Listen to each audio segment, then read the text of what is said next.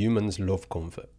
We love easy. We'd all rather spend the day binge watching Netflix with a pile of junk food because it feels good. But feeling good doesn't correlate to whether something is good in the actual sense. Drugs, like weed, crack, all that stuff. Not that I've taken them, of course, because I don't take them. But those make people feel good. But those harm the body. And when you prioritize that sensation, life has a funny way of giving you the opposite. What first appears logical soon turns into a vice. Then it becomes a steady decline to hell, metaphorically speaking. Spend enough time engulfed by flames and you won't notice that you're melting away. At that point, it's already too late because you've become accustomed to it. The mental trap you fell into became home once the roots of your identity embedded themselves. Roots that proved to be shackled in every escape attempt. Which brings you to a dilemma. Detach from the roots and leave everything, or keep the attachment but remain put. Leaving your past self behind is no easy feat. Not only does it cause you a lot of pain, but it also requires a lot of sacrifice. This is why most people feel stuck in life. They choose comfort over change. Unbeknown to many, in doing so they seal their fate. Comfort kills change. It disguises the harmful as harmless and vice versa regarding change. But change is necessary.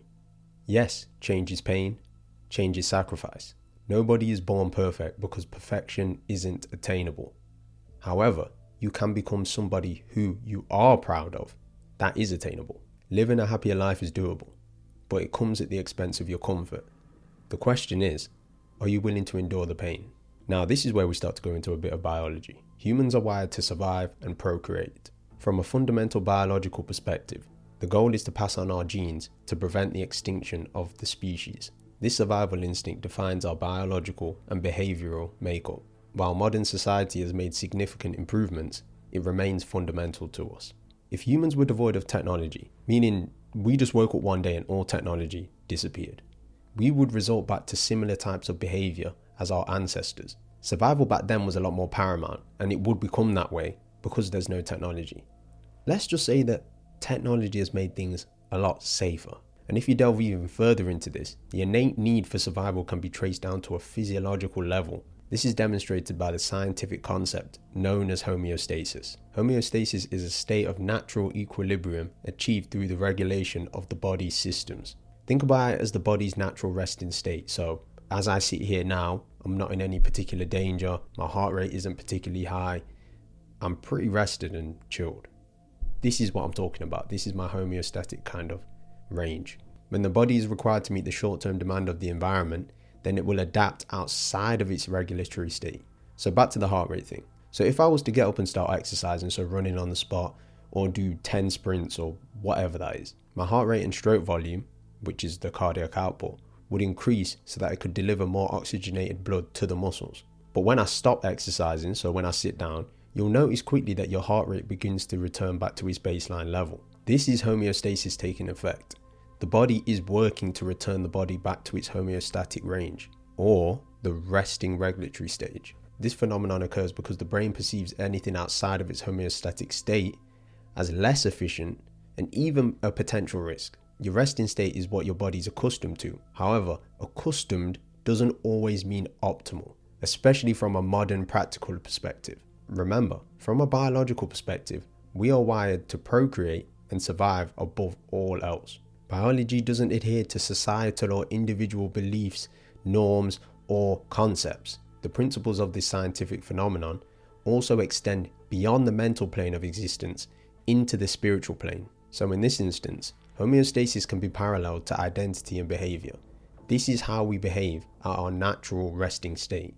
So I right now am at my identity homeostasis. Behavior congruent with our identity is within our natural range, whereas behavior that is non-congruent lies outside of it. Unbeknown to most, human survival is as conceptual as it is physical. Conceptual survival is a human phenomenon in which our innate survival instincts have evolved beyond the physical plane of existence and encompass the mental plane of existence, in which we strive for the preservation of our beliefs, concepts, and ideas that contribute to our self-identity. So that was a mouthful, but we're going to break this down. The brain perceives the known as safe and the unknown as unsafe. Your homeostatic identity is within the safe zone. Therefore, when behavior moves beyond its natural, known, safe state, the body perceives it as dangerous and then you begin to experience discomfort. No matter how advanced society becomes, our goal is to survive. Biologically, we're programmed at a physical and mental level to resist adaptation because we fear the unknown. But the most unfortunate part is change lies within the unknown. Change is unfamiliar territory. Change is uncomfortable. Change is unknown. But that doesn't mean that change is bad. It's just undiscovered. Like when you travel to a new location, unfamiliarity breeds uncertainty and thus discomfort. But through frequent exposure to the new environment, it becomes familiar, meaning it's now within your known safe zone. This is how the safe zone expands. Just like in video games, when you explore the dim areas of the map, which is the unknown, it turns bright, which is the known, and then reveals hidden side missions, objections, and loot. Which brings me to a quote from Albert Einstein. We cannot solve our problems with the same level of thinking that created them. When you resist change, you resist the potential for a better life and willingly accept a lower quality of life. The reality is most people are unfulfilled with the life they have. They lack hope because they can't see a path to better. But that's the thing. Better isn't a path you find, it's a path you create. To obtain better, you must venture beyond your current identity boundary and behave congruent with the type of person that would experience the benefit. Happiness and fulfillment are found in self-improvement. Working towards the superior version of yourself is the highest return on investment you can make. It is the reward. If you aren't pushing your own boundaries in any area of life, you are not growing and you are not staying the same. You are slowly dying in a bubble of comfort, familiarity, and repetition. Now, I want to make this clear. Not all discomfort is negative. You'll know this if you go to the gym. When you're pushing as hard as possible on your last rep of squats to failure, I don't doubt that you feel uncomfortable. In fact, comfortable is an understatement. You feel like you're going to die. But to develop your glutes and quads, you need to push your muscles beyond their limit. Even as torturous as it feels, you're willing to put yourself through hell because the long-term benefit massively outweighs the short-term discomfort. It's the literal difference between having a good physique and not having one at all. Yes, there's a lot of short-term pain, but you get the sick physique at the end. Or you can have comfort, but no physique at the end. And although stressful, this type of stress isn't considered negative. So there's two types of stress. Distress, which is extreme anxiety, sorrow, or pain, and eustress, moderate or normal physiological stress interpreted as beneficial. Distress is generally viewed as negative stress, and eustress as positive. Typically, when people refer to stress, they're talking about distress, because most people just aren't aware that there's two types. So for that reason, because people don't differentiate the two, they associate everything as stress and perceive it all as negative. So even if it is eustress, as we saw by the definition term, they still categorize that as negative stress. Eustress generally occurs in response to positive, challenging, or exciting stimuli. I want to emphasize the word challenging. Being challenged is rarely a bad thing. Change is challenging. As I mentioned earlier, you are quite literally fighting against your body's innate survival mechanism. That's the whole point. Of course, there's going to be a stress response. That's the point of the system, to keep it safe. That's the point of the system, to keep you alive. But then again, the brain isn't wired to figure that out. The brain asks one question.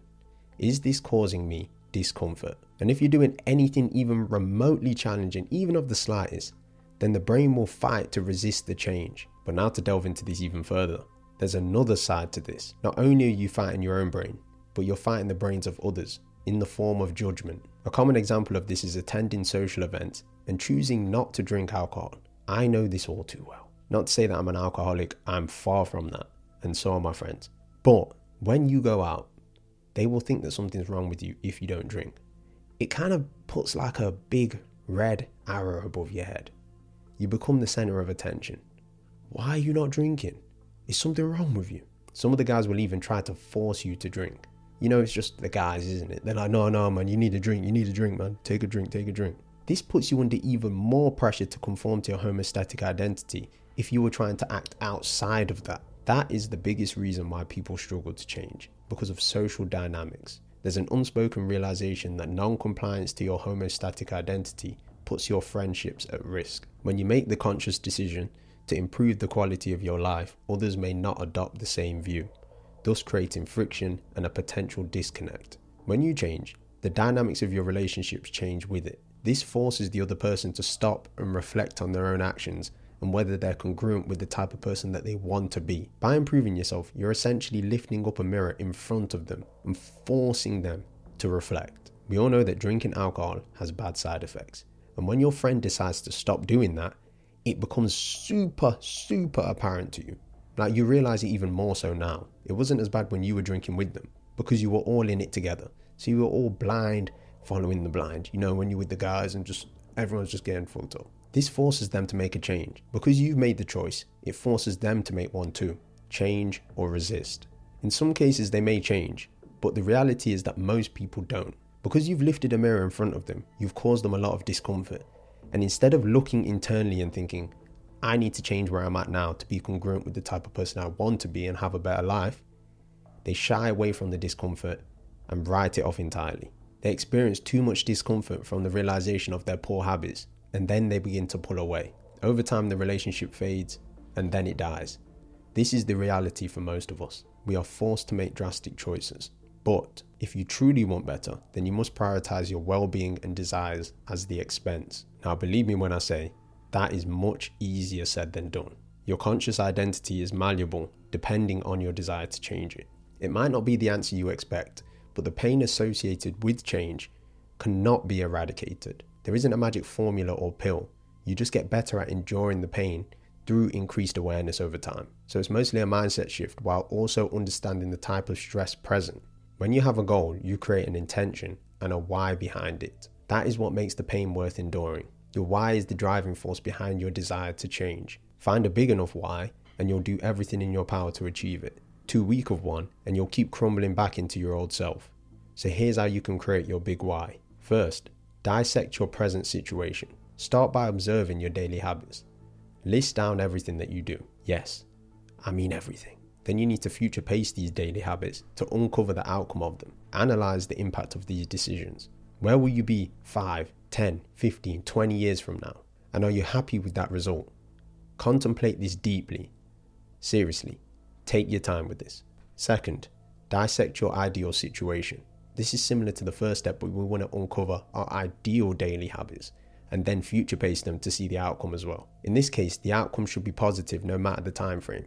And the longer the time frame, in fact, the better the result should be. A quick test to see if they're good outcomes is that you should be happy with them.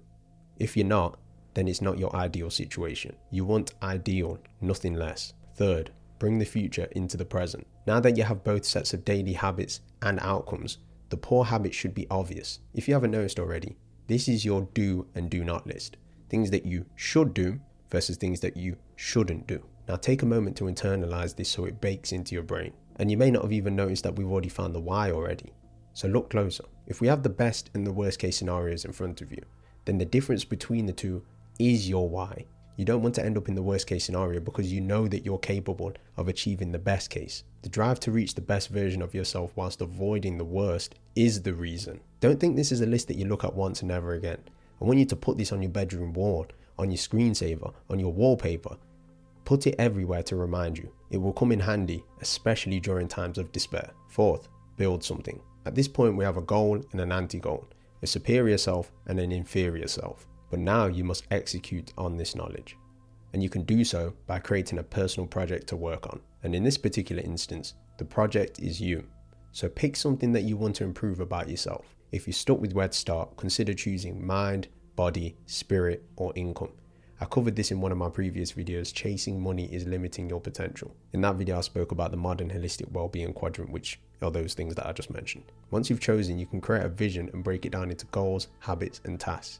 If you need help with that, I've got a free Pro-Action Planner in the description somewhere. Just look down there. It will help keep you focused and accountable. More specifically, if your goal relates to income, then consider starting a one-person business. I made a video on that not long ago. Take a look at that. Change is difficult when you lack the intention and reasoning behind it. Once you realize the grass is greener on the other side, it becomes that much more bearable. Discomfort is not your enemy. Comfort is. The greatness you seek lies beyond it.